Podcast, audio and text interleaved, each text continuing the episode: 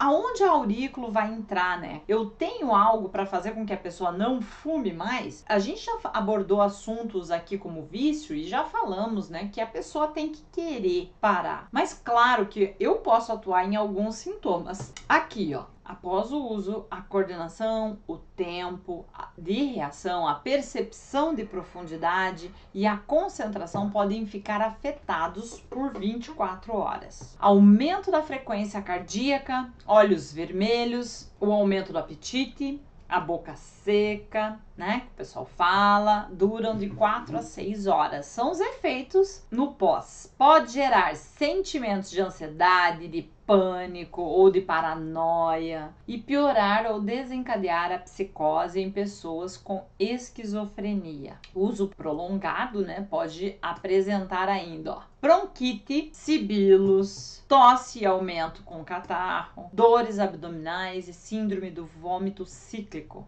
Gente, o que nós temos que pensar é assim, ó. Eu tenho como atuar nesses sintomas? Eu tenho.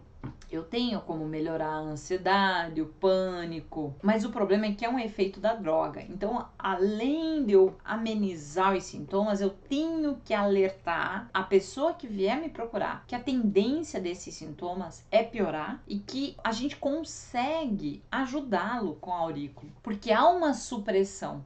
Há uma supressão que nem da ansiedade, da vontade. Então, se a pessoa quiser, a aurículo pode ajudar. E se ela já tiver ali, né, com bronquite, com tosse, aí a gente já consegue ajudar de forma mais efetiva ainda. Música